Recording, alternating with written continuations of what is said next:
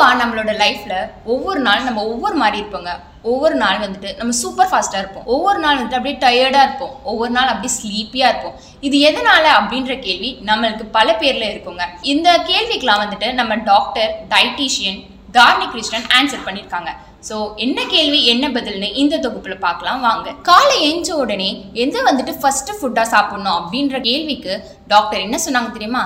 மோஸ்ட்டாக ஃப்ரூட்ஸ் எடுக்கிறது ரொம்பவே நல்லது அப்படின்னு சொன்னாங்க ஆனால் அசிடிட்டி இருக்கிறவங்க இந்த சிற்றுத்தன்மை நிறைஞ்ச ஆரஞ்சை கட் பண்ணிட்டு ஆப்பிளோ இல்லை கொய்யாவோ ஃபர்ஸ்ட் சாப்பிட்டுட்டு அதுக்கப்புறம் ஆரஞ்சுலாம் சாப்பிடலாம் அப்படின்னு சொன்னாங்க.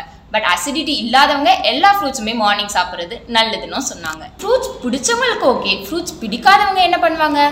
அவங்கெல்லாம் வந்துட்டு வீட்லேயே முளைக்கட்டின தானியங்களையும் பயிர் வகைகளையும் சாப்பிட்றது உடம்புக்கு ரொம்பவே நல்லது அப்படின்னு சொன்னாங்க. அதுவும் வேக வச்ச களியும் கூழும் சாப்பிட்றது பாடிக்கு இன்னும் ரொம்ப ஸ்ட்ராங்னு சொன்னாங்க. பெரியவங்களுக்கு ஓகே பட் குழந்தைகளுக்குலாம் என்ன கொடுக்கறது அப்படின்ற கேள்வி இருக்குல்ல? ஃபர்ஸ்ட் எடுத்த உடனே ஒரு கிளாஸ் பால் கொடுத்துட்டு அதுக்கப்புறம் அவங்களுக்கு என்ன டிஃபன் வேணுமோ அதை அவங்களுக்கு கொடுக்கலாங்க. பெரியவங்க கூட வந்துட்டு மோஸ்டா இந்த ஆவி கட்டின சாப்பாடை சாப்பிட்றது ரொம்பவே நல்லது.